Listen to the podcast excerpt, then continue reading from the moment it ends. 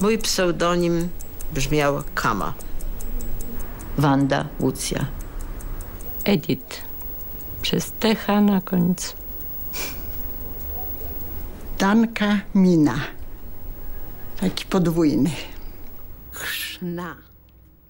Mit ihren Decknamen, so stellen sich die polnischen Widerstandskämpferinnen vor, die der Freiburger Regisseur Paul Meyer für seinen Film interviewt.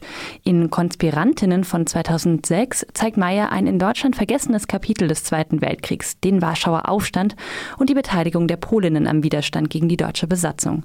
Obwohl der Aufstand sich 2019 zum 75. Mal jährt, wird er hierzulande kaum beachtet oder, wie auch vom ehemaligen Bundespräsidenten Roman Herzog, mit dem Aufstand im Warschauer Ghetto rund ein Jahr zuvor verwechselt. Dabei leisteten 1944 mehrere Zehntausend Menschen im von der Wehrmacht besetzten Warschau drei Monate lang Widerstand gegen die Deutschen und versuchten, zumindest einen Teil des Landes selbst von den Nazis zu befreien. Fast völlig unbekannt ist, dass am polnischen Widerstand eben auch in großer Zahl Frauen beteiligt waren. Als Sanitäterinnen, Botinnen und in anderen helfenden Funktionen, aber auch als Soldatinnen und Teil der sogenannten Armia Krajowa, der Heimatarmee. Die Geschichtsschreibung läuft ja immer so, dass äh, wenn Frauen, äh, wenn, wenn eine aktuelle Auseinandersetzung ist und sie haben Personalmangel, dann holen sie sich die Frauen, und zwar in großen Mengen oft, und setzen sie auch in furchtbaren Situationen ein.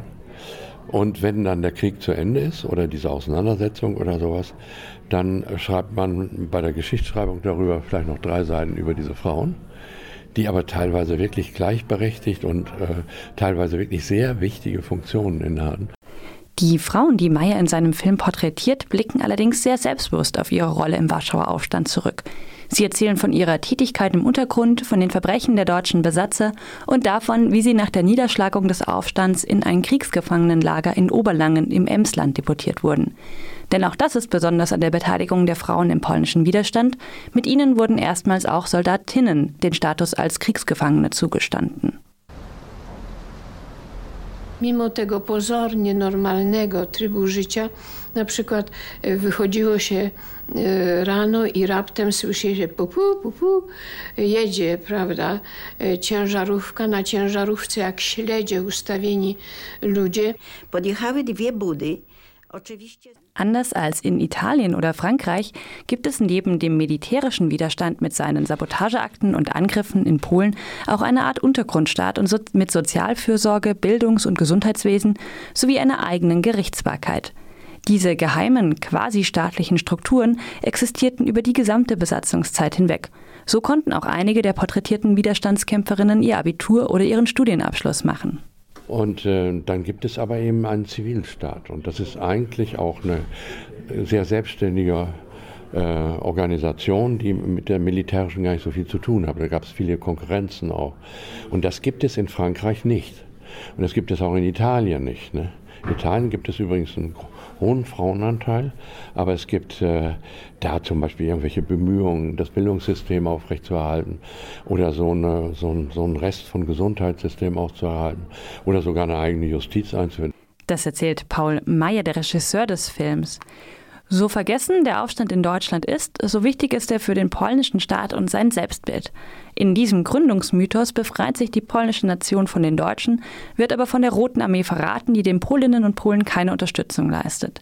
Tatsächlich griff die Sowjetunion, die im Sommer 1944 bereits auf der anderen Seite der Weichsel in Sichtweite der Warschauer Altstadt stand, nicht ein und ließ die Deutschen den Aufstand niederschlagen.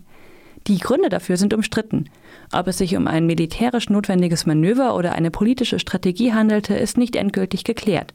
Tatsache ist aber, dass der explizit bürgerliche antikommunistische Widerstand der Heimatarmee zentral zum Selbstverständnis Polens seit 1989 gehört. Äh, in, in der Stalin-Zeit war ja zum Teil wirklich verboten, überhaupt ein Wort darüber zu reden. Und alle Treffen von dieser ehemaligen, also dieser Veteranen oder Veteraninnen, war, war ein richtiger Sabotageakt. Da sind die Leute ins Gefängnis für gewandert, wenn die sich irgendwie mit, mit jemandem getroffen hatten.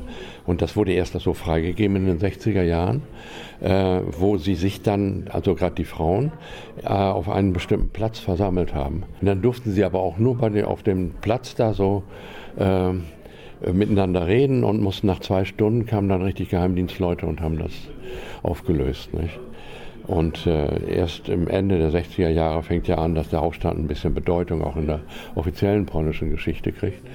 Aber äh, das war erst die Wende, dass der Warschauer Aufstand wirklich in den Anfang der 90er Jahre, dass der Aufstand wirklich so seine Bedeutung hat. Und die wird dann allerdings auch sehr stark. Gefördert wird diese antirussische, bürgerlich-konservative Erzählung insbesondere auch von der regierenden Peace-Partei. Dabei war der Aufstand auch unter den Widerstandskämpferinnen umstritten, wie Meyers Film zeigt. Eine der interviewten Frauen erklärt beispielsweise, die Niederlage sei absehbar gewesen und die mehr als 200.000 Opfer unter der Zivilbevölkerung hätte es ohne den Aufstand nicht gegeben. Ich finde, finde die andere Position, äh, dass der Aufstand eben nicht nötig war oder äh, ähm, nicht nötig war, ist ja was anderes, aber der Aufstand hätte gar nicht ausbrechen können, weil die Leute alle gewusst hätten, wie stark die Russen sind, dass die Russen da nicht mitmachen, dass sie sich nicht anbieten und so weiter, dass das auch sehr undifferenziert ist und dass deswegen so eine angemessene Beurteilung des Aufstands einfach noch gar nicht existiert, finde ich. So oder so kam für viele der im Widerstand kämpfenden Frauen eine Rückkehr ins sowjetisch kontrollierte Polen nach Kriegsende nicht in Frage. Einige blieben in Deutschland, andere gingen nach Großbritannien, Australien oder in die USA. Noch in den 2000er Jahren trafen sich die überlebenden Widerstandskämpferinnen regelmäßig. Well, actually, my best friends are only from Oberlangen. You know, some they go to Argentina, some they go to Australia, to, to Canada, to America, you know, all over the world.